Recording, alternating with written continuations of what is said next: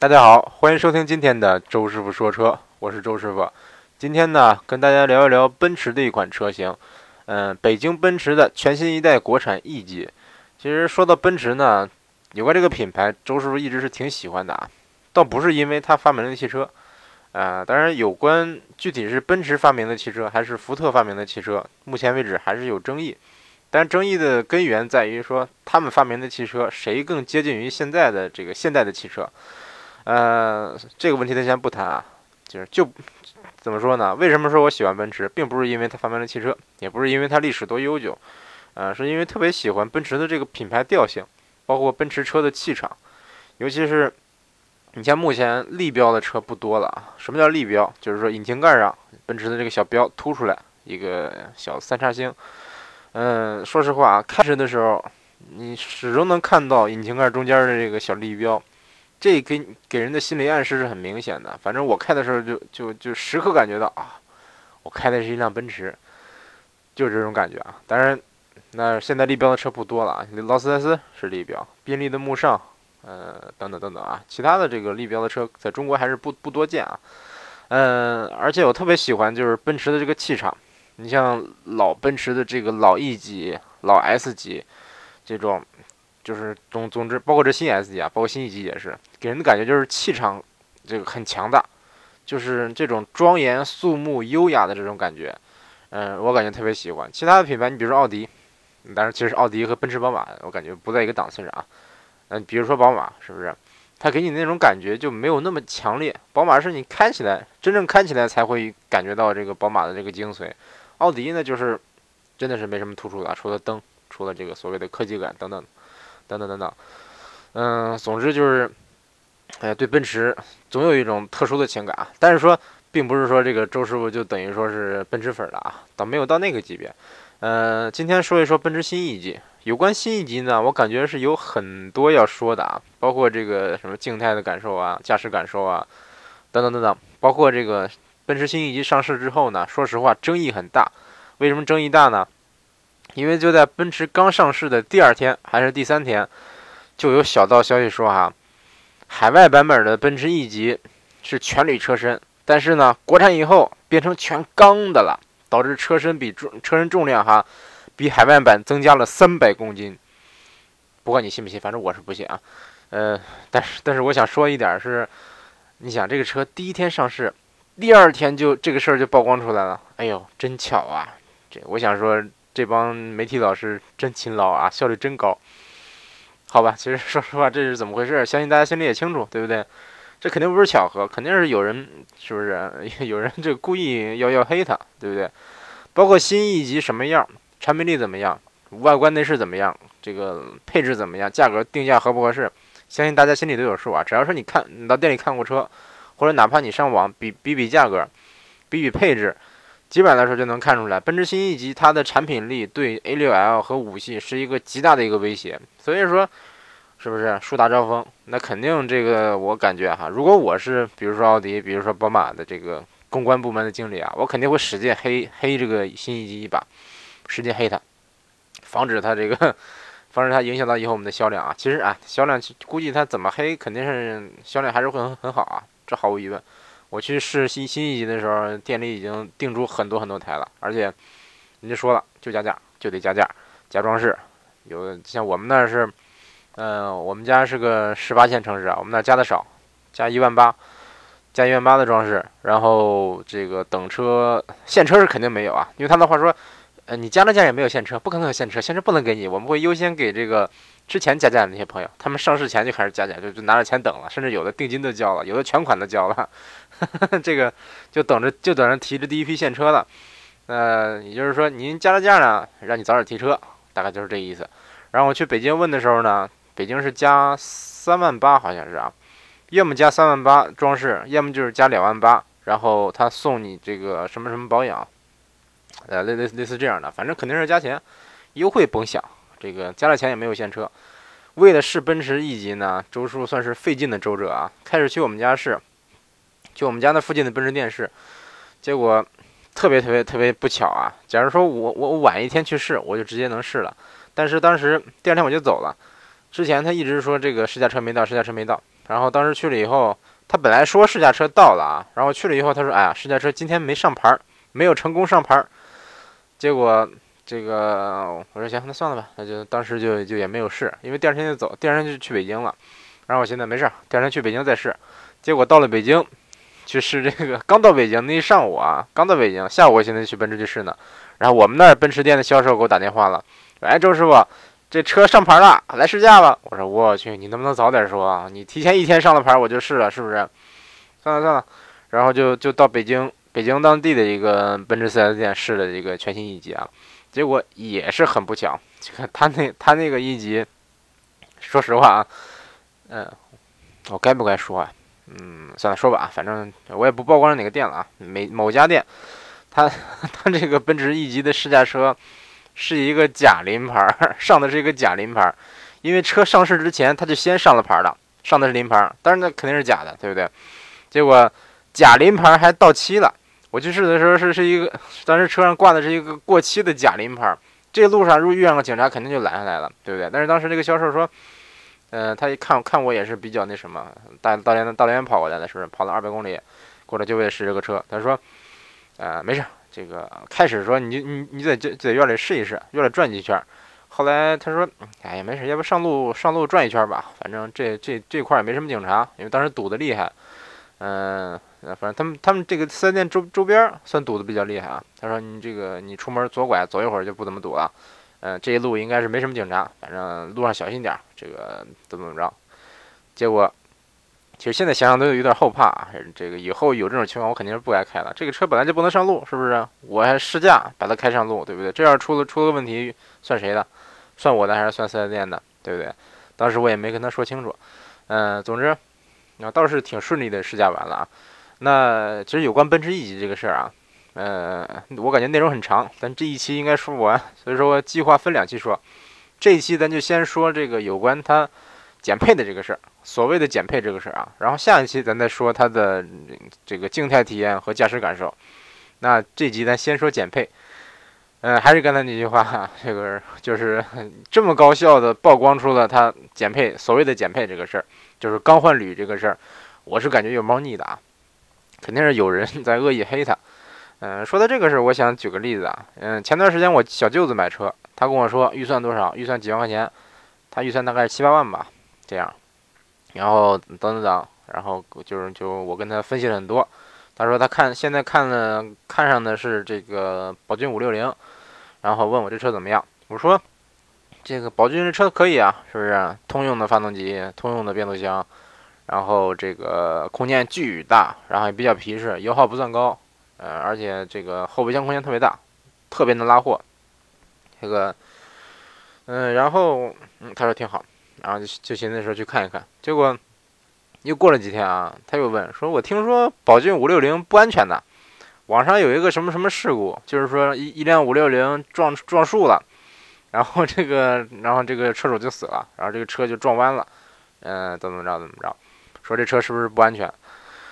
我记得咱之前有一期节目聊过这个事儿啊，然后我就跟他说，哎，其实这个毫无疑问也很也很怎么说呢，也是一想就能想出来，是不是？”宝骏五六零销量不错，嗯，肯定有一些品牌想要黑一黑它，所以说在网上写一些这些文章啊。五六零不安全，五六零是是面包车，面包车改的 SUV，车重太轻了，一吨四不安全，等等等等等。我看过很多相关的帖子啊，包括那个他说的那个事故，我之前也专门出了一期节目，甚至有一些媒体还真还真敢拿这个这个节目说事儿啊。你比如说这个汽车家啊，不是汽车家。其实加上的一些说客，我记得他还他还发了这个文章，就是类似这样的意思的文章，说这国内五六零不安全等等等等。哎，其实他现在中国，你别说别的啊，就光整天百度他给我推送的这些汽车文章，有什么搜狐汽车、什么汽车、什么今日头条，还有什么互联网这些所谓的媒体出的一些文章，我去，每天每天都在刷新我的价值观，每天都在秀自己的下限，我勒个去！嗯，好吧，我我我就不吐槽了，真的就是。忽真的就是忽悠人的，比如说我懂车，那有一些不懂车的人，可能可能没准就就就就就就受骗了，他们真就以为他们说的是多么的专业了，对不对？哎，总之，你就比如说啊，我百度有一天给我推送了一篇文章，说比亚迪 S 六、S 七是陆地坦克，特别结实，然后放了一堆图，他撞什么？撞这个撞宝马，撞奔驰没事儿，撞日系车没事儿，撞德系车没事儿，撞沃尔沃没事儿，都是撞完以后 S 六没事儿，对面宝马哎后后后后屁股没了，或者说这个奔驰追尾这个比亚迪 S 六，然后奔驰偏车头，然后比亚迪是一点事儿没有，等等等等，最后得出个结论：比亚迪 S 七 S 六是神车，S 七也是神车。为什么这么说呢？因为比亚迪又上市了一个新车，比亚迪宋，这才是真神车。我勒个去！百度你就给我推送这个文章？哎，好吧，好吧，吧，好吧。哎，我得缓一缓。总之，毫无疑问，这是有人恶意黑他。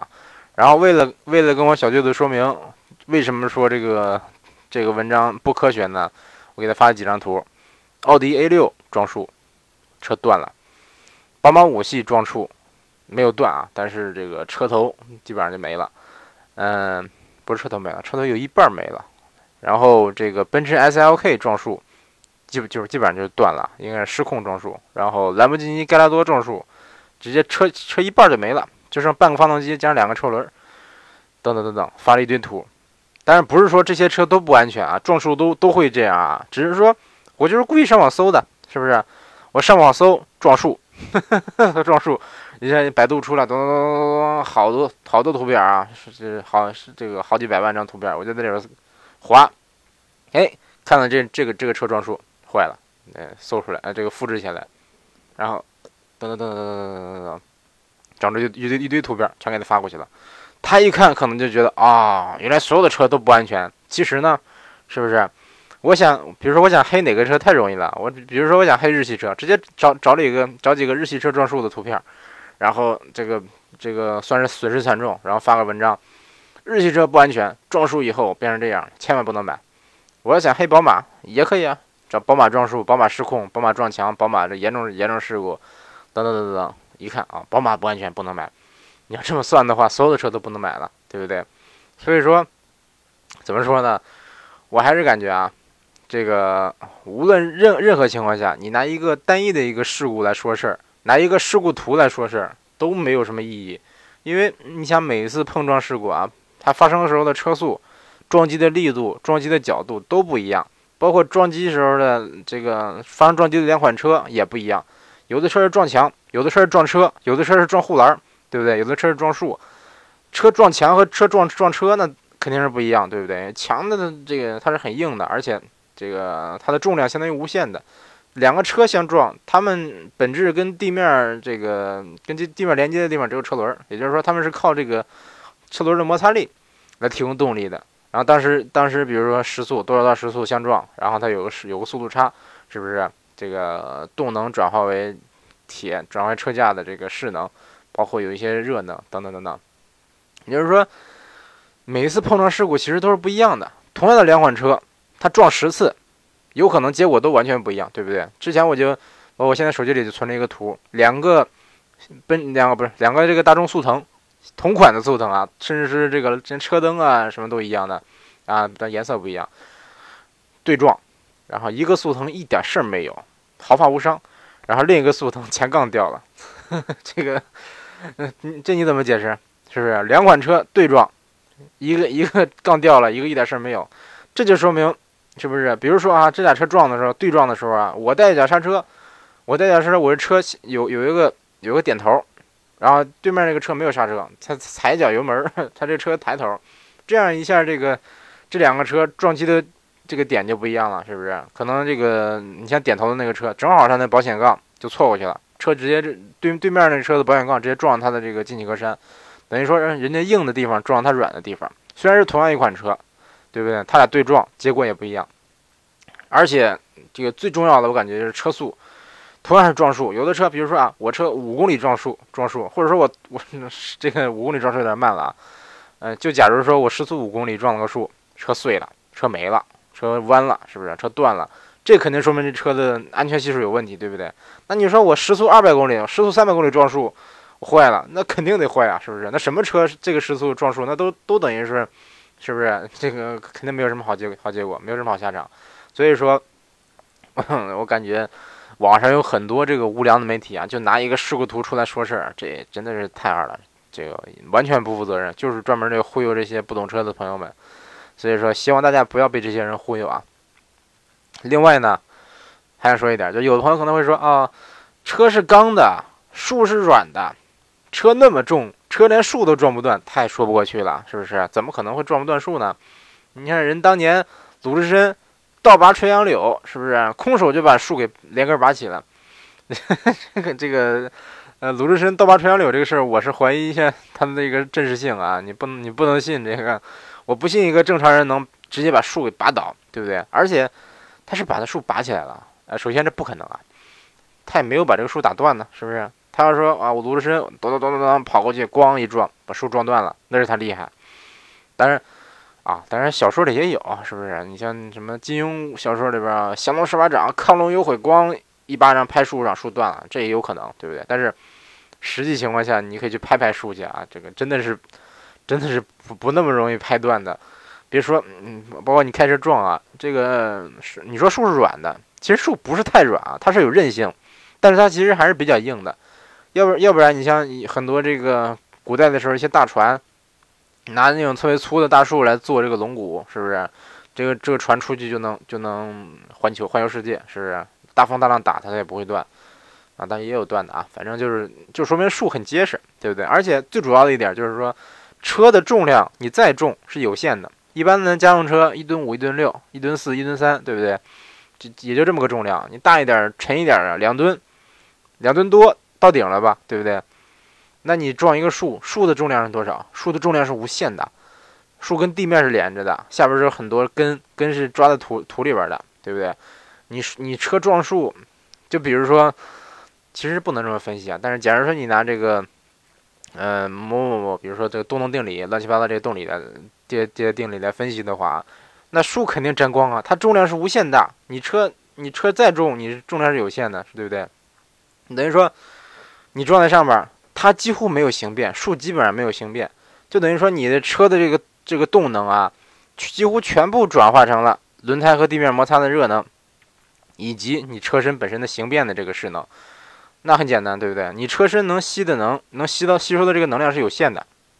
你撞树，比如说，比如说我同样一个车撞撞树啊，假如说我时速四十撞树没事儿，对不对？那我时速八十撞树，那可能这个我车身形变的这个这这个吸收的这个能量就不够了，是不是？就就就就没法吸收我的动能了，因为你车身的动能是跟你这个速度的平方成正比的，所以说是不是？你时速越快。你你这个你你这个车的动能就越大，同样你撞树的时候产生的这个能量也越大。所以说，呃，一般的车撞树啊，不会说有有有有沾光的，甚至你可以搜一搜，很多大卡车撞树，超载大卡车撞树，很多也不能把树撞断，很多都是这个驾驶舱直接就被树给像切开了一样那种感觉。所以说树是很树是很很这个很难撞的啊，千万不要撞树啊，也不要撞人，也不要撞车啊，希望大家都安全驾驶。那不说这个。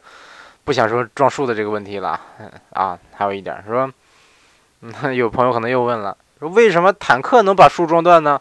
我上网搜了搜视频，我亲眼看见坦克走过来，咣咣咣咣咣咣就把树给撞倒了。哎，你怎么光举这种例子呀？又是鲁智深，又是坦克的，是不是？你要说坦克能把树撞倒，那是能撞倒。坦克多少多重啊？坦克好几十吨，对不对？而且它是钢的，这个它它钢板多厚啊？对不对？它这个坦克完全不用考虑到形变。完全不用考虑到说，我撞车的时候，我靠这个车身形变来吸收这个碰撞的这个能量，来保护成员。他根本就不不考虑这个，他考虑什么呀？我防弹，我要防止我防止我的装甲被击穿，是不是？我要防止我这个装甲必须要承受在两公里以内的一一个炮弹正面击穿，是不是？换句话说，人家对面的坦克，比如说这个离你离你一千米，是不是？我朝你开了一炮。这个炮弹它不一定把你把这个坦克能击穿它的装甲，不一不一定一炮就能击穿它的装甲，但是你拿这个炮去打打这个打一棵树呢，是不是？那砰就爆炸了。这个树你你说有可能会有可能会经受住这一炮的轰击吗？是不是？有可能这直接就一个大坑，是不是？最好的情况那可能是树就直接直接断了，对不对？所以说坦克连那炮弹都不怕，他能怕树吗？他肯定能把树撞倒啊，对不对？啊，也不一定能把树撞倒啊。那这个太粗的树，我估计坦克撞它也应该也费劲儿。而且还有一点就是，坦克它其实它扭矩是很大的。这个目前别说目前了，其实二战时期的坦克基本上来说，他们的扭矩都是都超过一千牛米。嗯，因为柴油机本身就扭矩大，当然也有很多坦克是汽油汽油机的，但是怎么着都得超过一千牛米，马力怎么也得超过一千匹。一千匹，一千匹什么概念？就是个布加迪威龙，它的它的这个马力，一千匹，一千马力。一般来说，家用车，你比如说大众二零 T，二百一二百二十牛米吧，大概二百一十八牛米，我记得是啊。那坦克相当于说五五个帕萨特，它的这个动力，对不对？所以说，啊，而且还很重。所以说，坦克撞树，嗯，其实是坦克沾光的，因为毕竟坦克是干的，还那么是钢的，还那么重，对不对？啊，但是我觉得坦克跟 没有什么可比性啊，跟这个一般的车，是不是？你要是说坦克能撞到树，车就也能撞到树，那你让坦克撞车，是不是？坦克撞车就 这完全就就就不不是不是一个竞争了，是不是？你像坦克压一个悍马过去，直接悍马就瘪了，就压成饼了，对不对？别说一般的车了，一般的车才多重，一吨多重，坦克好几十吨。哎，不想说这个问题了，没什么意义啊。还是言归正传，言归正传啊，还是说这个，呃，有关奔驰这个所谓减配的这个这个话题啊。啊，为什么说它减配呢？小道消息说，海外版的奔驰是全铝车身，然后新意国产以后变成全钢的了，然后什么重量增加了三百公斤，等等等等等等，不啦不啦不啦。反正我是不信啊，胡说八道。不是说完全胡说八道啊，它确实有减配的成分，但是你说。我全铝车身变成全钢的，呃，这个我感觉成本太高了。他想减配，这个成本太高了。你你这边基本上，基本上那个这个车架的乱七八糟这配这些零件啊，全部都要重新设计，这个成本真的是太高了，就跟重新研发一个车架成成本差不多，对不对？而且海外版的奔驰 E 也不是全铝车身。什么叫全铝车身？就是说全整个车架就是全铝的，啊，其实并不是啊。首先，铝，大家知不知道铝是个什么特性啊？比如说这个身边能接触到的最多的铝，可能就是易拉罐。你比如说我现在手头就有个易拉罐啊，就我之前这个拿它模仿引擎的那个那个神器，听跳下的啊，很薄，一个手我就能把它捏瘪，踩一脚就把它踩瘪了，对不对？铝是很软的，非常非常软，而且它没有什么韧性。啊，你比如说，就算这个家里的铝锅、铝盆儿，是不是？或者铝的那种喝水的那种杯子，基本上它一掉地下，就这个有可能，有可能这个杯子或者盆儿就就会窝进一个角。所以说，它的质地是很软的。你，大家想想，说你能不能拿这个玩意儿来做车身，对不对？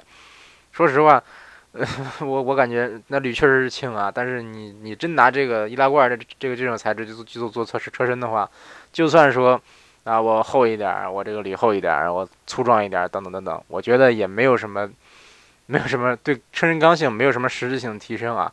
所以说，呃，就算说全铝车身，它这个铝也不是纯铝，呃，也是铝合金。当然，这个纯铝的全铝车身是不可能存在的，不可能造出来，也没有什么意义。那这个，这换句话说，就是科学的方法说，就是全铝合金车身。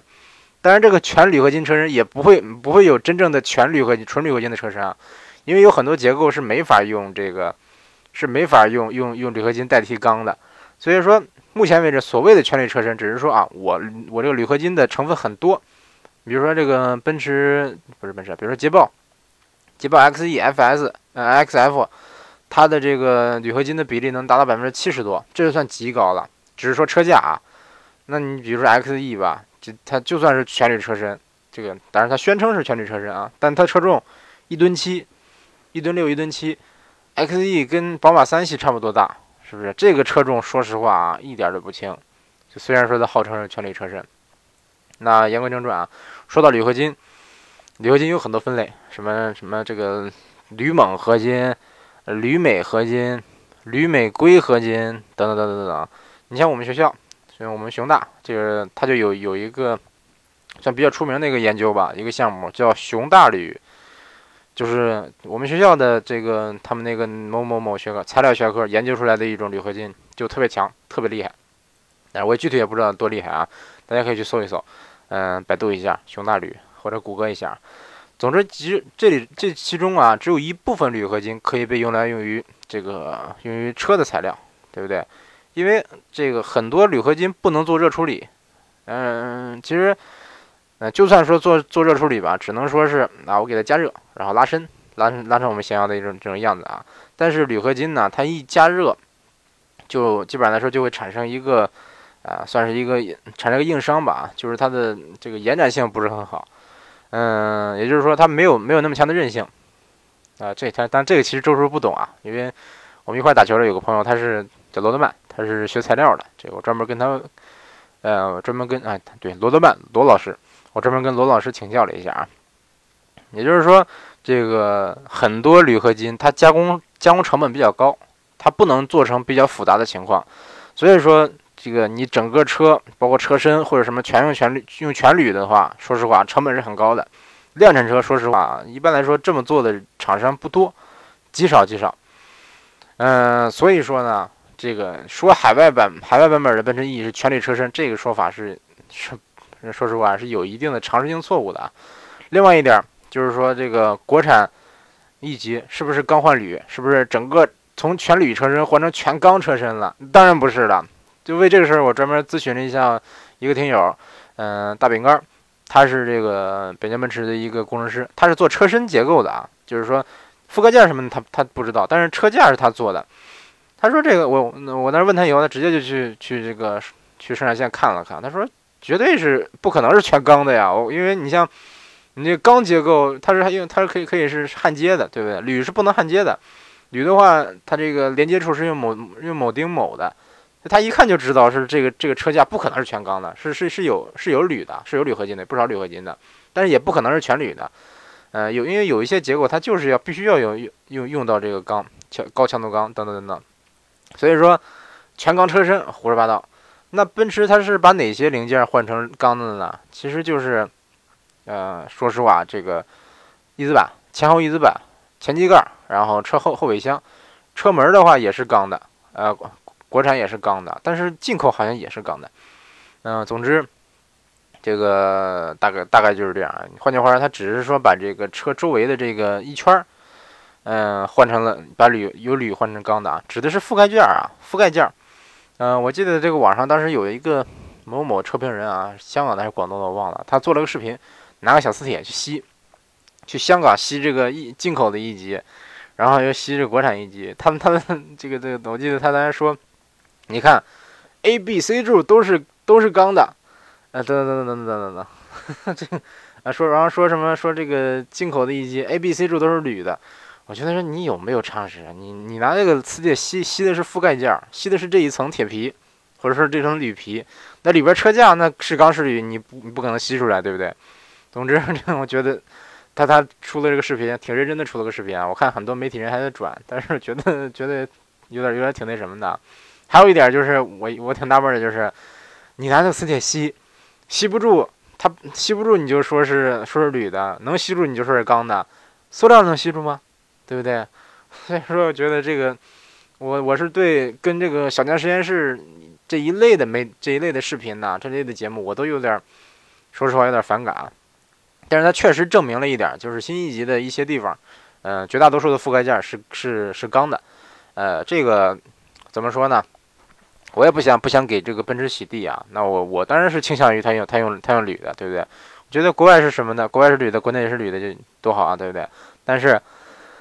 有一点啊，就是，啊，其实我是不想为奔驰说话，但是有一点是我想说，就是说，嗯，有关铝合金它的这个维修成本，如果说整个这个我，比如说我车门的覆盖件是铝合金的，或者说我这个翼子板是铝合金的，我引擎盖是铝合金的，那我真正刮蹭一下，可能就就有有些情况就不能修复了，对不对？有人说啊，铝也可以钣金，对，铝也可以钣金，比如说我这铝盆咣叽掉地下了，然后这个凹进去了。我一看，哎，我这个铝盆这么好看的一个铝盆，不能凹一块啊！我就拿个小锤子从里边往外凿，咚咚咚咚咚，是能把它凿回来的。但是之前我说过，铝合金它的这个怎么说，延展性不好，它的韧性不好。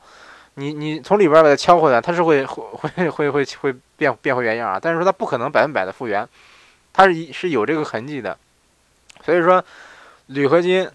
它就算是可以钣金，可以钣金修复，但是它不不容易钣金修复，而且有一些这个碰撞啊，力度稍微大一点的话，它可能就会断裂，因为这个铝合金是比较脆的。那比如说我撕裂了，是不是这个？那我那我肯定只能换的。比如翼子板我撞了，你刮蹭了一下。比如说钢的话，我装进去了，那是可以钣金的。那要铝的话，有可能我撞一下就就撕裂了，是不是？那我就得换一个翼子板，那这个成本就上去了，是不是？铝本来就比铁贵，所以说，包括身边有一些做做保险的一些朋友，他他们他们就 也建议过我说，你在路上啊，远离豪车，见了豪车躲远点，哪怕是什么奥迪 A 六、A 八呀，这个三系、五系什么的，因为这些车它很有可能它的车门是铝的，你蹭他一下，就是你光晃撞光撞了一下车门。他直接去四 S 店，四 S 店就就说啊，我们这个车门不能不能钣金，直接换，是不是？这你你如果说，比如说你不走保险，你给他赔钱的话是很贵的。他是这么说的。其实啊，其实三系我记得车门它不是铝的，五系好像好像也不是，我记得是不是啊？但是说明了一点，就是说，如果说你真的是这个车身铝的这个材料比较多的话，那维修成本肯定会上升的。当然有人说啊，我买得起一级了。四五十、四五六七十万的车我都买得起了，我会担心，我会在乎这点钱，是不是啊？我有钱呢，不在乎。但是说，有钱是一回事儿啊，但但是我相信，肯定肯定有一些朋友是，也是省吃俭用，像周叔叔这样，是不是？嗯，努力奋斗，然后攒钱买一级的啊。但是我没买一级，我也没想买。但是肯定有一些朋友，他是这个，是不是？他买买一级，他确实有钱，确实有有有这这四五十万，但是这钱是人家一分一分挣来的。啊，但是所有的人的钱都不是大风刮来的。我意思就是说，可能有的朋友就会在乎这个，当他在他修车的时候，他可能就会就会就就会心疼这个，对不对？就会心疼这点钱。有的朋友说我买车的时候的钱我我舍得花，但是修车我我就就舍不得花了。所以说我感觉他把这些地方换成钢的，确虽然确实确实是加重了啊，但是也不一定就是个多么多么坏的事儿，是不是？所以说。嗯，我还是不想给奔驰洗地啊。但是这点我说实话，我我感觉说的比较客观啊。反正你让我选，如果说同样的价位，你让我选铝和选铁的话，我会选铁。啊，不是同样同样价位，我会我会选铝啊。但是如果说你这个我给你选铝，我给你加点钱，你要不要？那我估计我也不会要啊，因为周叔比较穷。还有一点就是增重了，增了多少？说增重三百公斤，这可能吗？绝对不可能啊！就算是整个整车是全铝的，你你变成全铁的，那估计也顶多能差出三百公斤来。那何况它只是说一部分，把一副部分覆盖件换成了这个换成铁的了，是不是？根本不可能差这么多。而且国产的这一阶还加长了，加长的这个这个地方不算重量吗？对不对？你可以看看看看这个短轴五系、长轴五系差多少，包括这短轴 A 六、长轴 A 六，基本上都是都要差一百接近一百公斤或者一百多公斤。绝对超过一百公斤了，我记得，主要是加长，像像五系这种加长超过十厘米的，肯定是一百公斤往上。那而且我专门在上网查了查了一下啊，这个看了一看其他媒体人的说法，这个我发现所谓的他说就是这个，当然这个这个谣言最开始说是呃海外版的奔驰 E 级车重一一点五好像一点五七吨，一点五六吨，然后国产了以后变成一点八吨了，我勒个去！你想奔驰 E 级这么这么个尺寸的车，一吨五，是不是啊？跟帕萨特一样一样重量，是不是？这个就跟雅阁差不多重量，比斯铂瑞还轻。斯铂瑞的这个二点四的斯铂瑞一吨六几，一吨七，嗯，这等于说 E 级比它长了这么多，比它宽了这么多，还比它轻一百公斤。都说日本车轻，结果你这奔驰 E 级比日本车还轻呢，是不是？我想说那些黑那些车黑们，整天黑日系的那些车黑们，什么车重党、铁皮党。闭嘴了吧！真的是啊，这些人一一夜之间就闭嘴了。所以说，这个奔驰减配这个事儿让我挺高兴的一点就是，真的啊，你看微博看汽车之家之前什么让人说车重，然后说啊日本车轻，呃越重越好，是不是？谁越重越厚道，等等等等，什么什么，这这些人一夜之间 就就完全闭嘴了，一点话都不敢说了啊。这点我感觉挺痛快的，真挺痛快的，因为就是胡说八道，就是为什么说说安全跟车重有关呢？有个毛关系啊，一点关系都没有，对不对？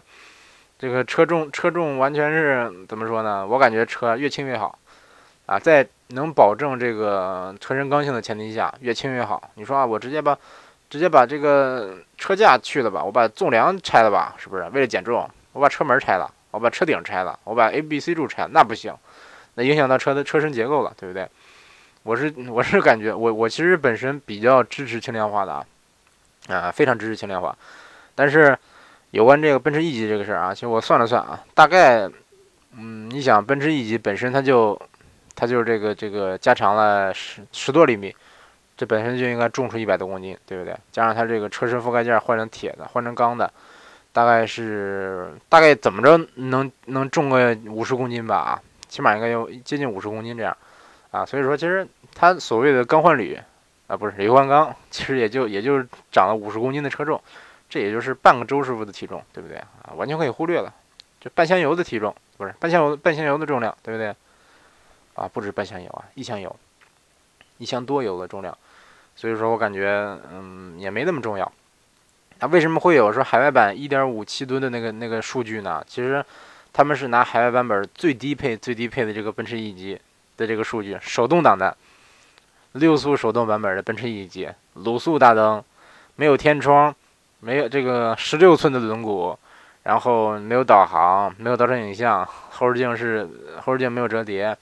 然后什么这个乱七八糟配置都没有，呃，好连 Command 系统好像都没有，啊，Command 系统好像有，反正这个像国内国内一级标配的什么自动驻车没有，定速巡航没有，什么什么都没有，拿这个最低配最低配最这个所谓的盖中盖这个版本来跟国内的这个等于说配置已经高高得多的这个奔驰 E 级来比，而且还加长了，那肯定是能差很多，对不对？而且差不到三百公斤，差二百多公斤，嗯，所以说。嗯，别的不说啊，你光你光国国外的小轮毂，十六寸轮毂，对不对？到国内十八寸，十六和十八寸差多少？起码能差差好几十公斤吧，对不对？再加上乱七八糟的配置，是不是？这个配置也也占重量，是不是？嗯，所以说我是觉得，你你这么黑奔驰没什么意义，真没什么意义。你想买奔驰的这些人，买 E 级的这些人，他会在乎这个吗？对不对？大多数都是，当然也现在也很多年轻人会买 E 级啊。但是绝大多数还是奔着一个行政级轿车来买的这个 E 级，很像我去看 E 级的时候，人家直接问说你是家里用还是公司用，肯定是商用的居多，我感觉啊，我感觉商用的居多。那家用这个奔驰 E 级挺合适的啊，拉着，比如说你就是正常家用代代步，是不是？我就挺有钱，我就拿 E 级代步，可以，是不是？我觉得挺合适的。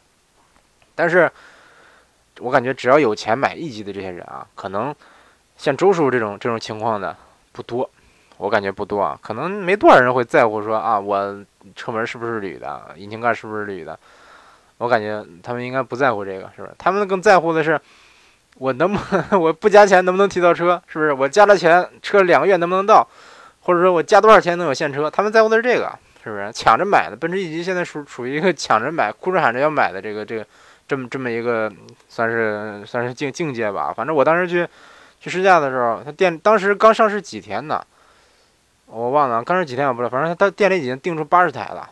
像我我们那儿那个十八线城市的，我们那儿已经订出三十多台了。刚上市那么那么那么短时间内，所以说 你你这你这么黑它有什么意义？是不是？照样说，人还是会靠奔奔驰还是会靠它的品牌品牌效应，包括它的这个产品力来碾压这些奥迪 A 六啊和五系啊。但我不是说它销量一定会比五系和 A 六少，因为五系 A 六比它便宜的多。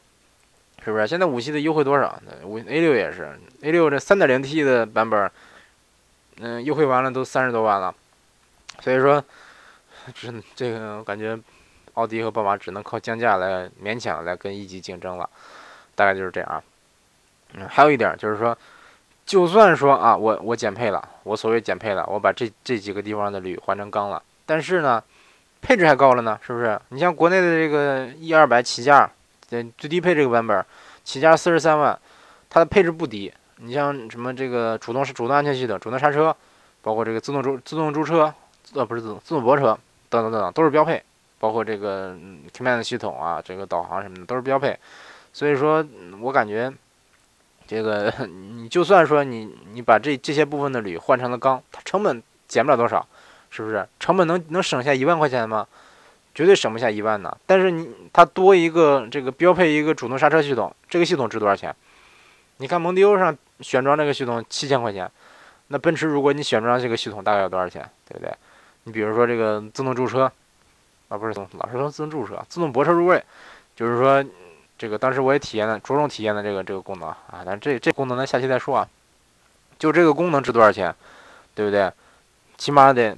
在奔驰如果选这个功能的话，我感觉起码得得大几千、一万吧，或者一万多吧，得，是不是？它给你全新标配了，而且起价只要四十三万，这个其实你你对比一下 A6L 和这个宝马五系的原价，基本上差不多，是不是？五二零最低配也得四十多万，所以说我觉得，你我我是宁可说你你给我减配一点，这个少弄一点铝，你给我增加点配置，是不是？我个人就是就比较比较是，我个人比较倾向于这样啊。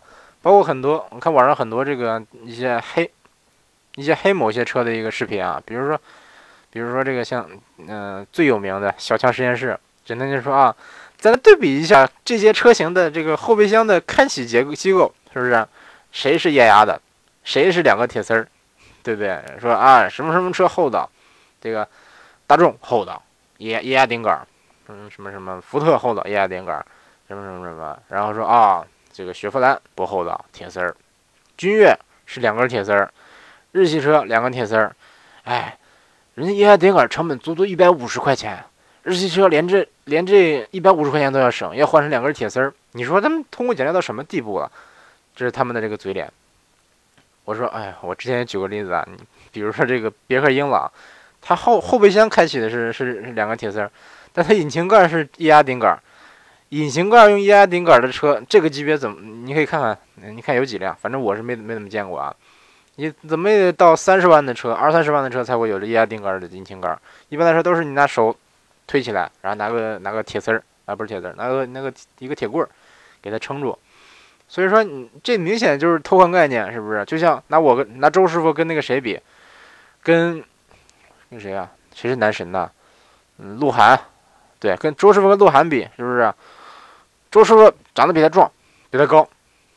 我我我还我我我会游泳，他不会游泳；我会开车，他不会开车，对不对？我会玩魔方，他不会；我会做饭，他不会。我会打篮球，他不会；我会诗词歌赋，他不会，对不对？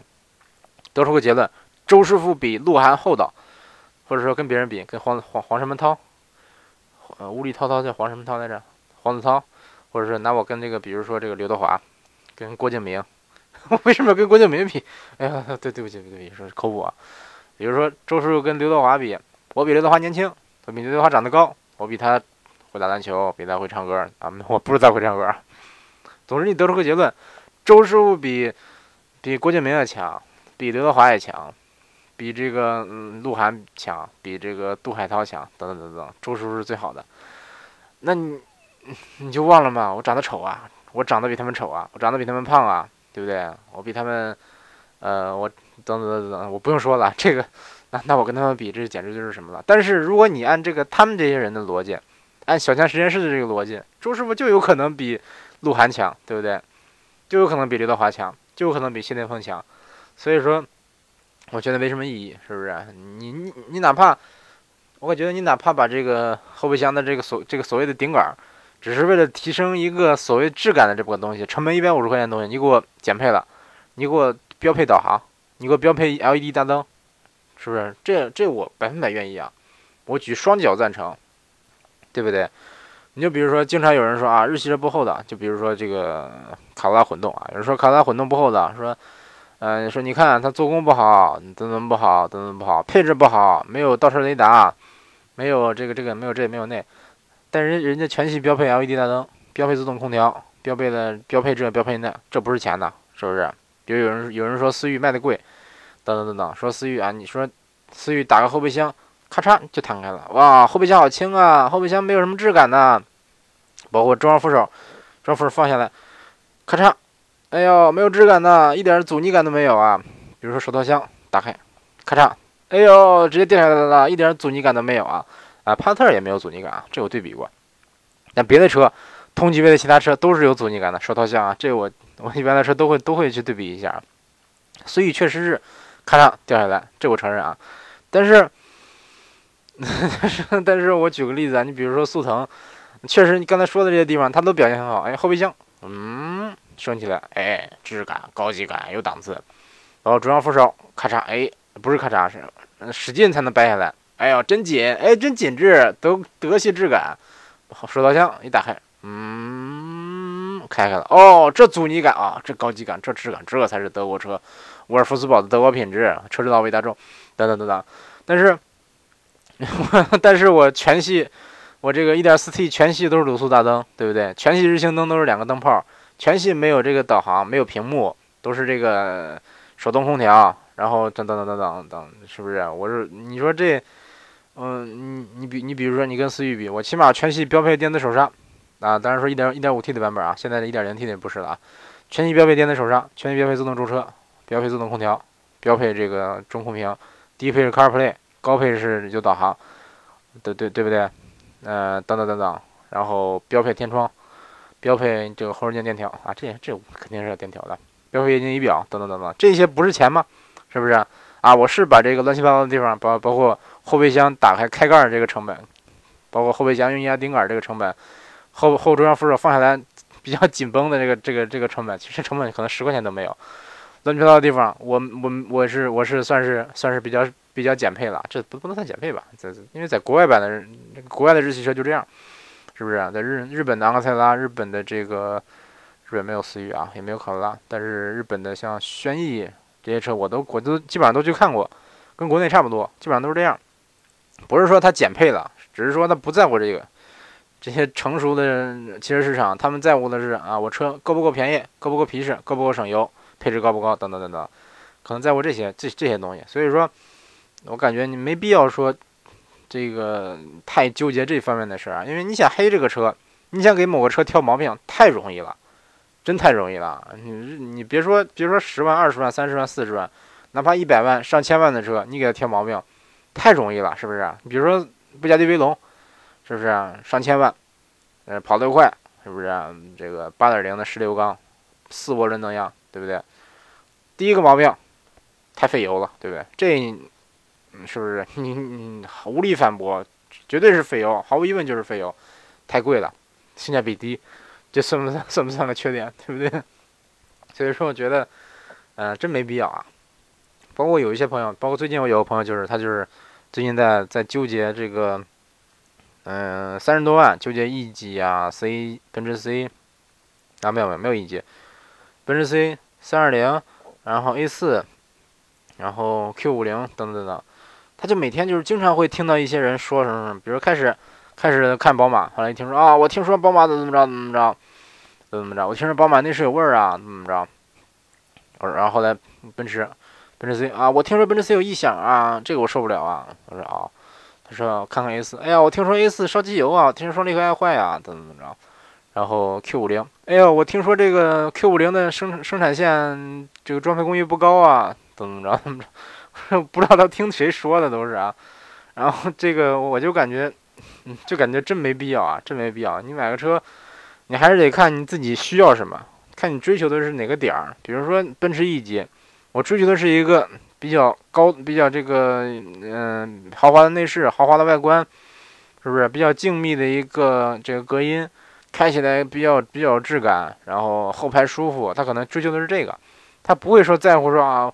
哦，我我的这个是不是换铝了？这个这个是不是我我后备箱盖，后备箱盖沉不沉重啊？车门关门声大不大呀？等等等等吧。但是这些奔驰它也不不会说做不好，我感觉啊。所以说啊，就这样吧。这个这期节目看聊多长时间啊？呃，这期节目我计划分分两期聊啊。啊，这期马上五十分钟了。好，那这一期节目呢，简单聊一聊有关奔驰这个所谓的减配铝换钢的这个问题。然后下期节目呢，咱再说一说奔驰的这个行驶质感，开起来的感觉怎么样？包括坐起来感觉怎么样？包括这个车身的静态体验，包括奔驰 E 级有有没有什么周叔不满意的地方？包括哪一点是我喜欢的地方？啊，那咱有关这些内容啊，下期节目再说。那这期节目就先录到这儿啊，感谢大家收听这一期的周师傅说车，下期节目再见。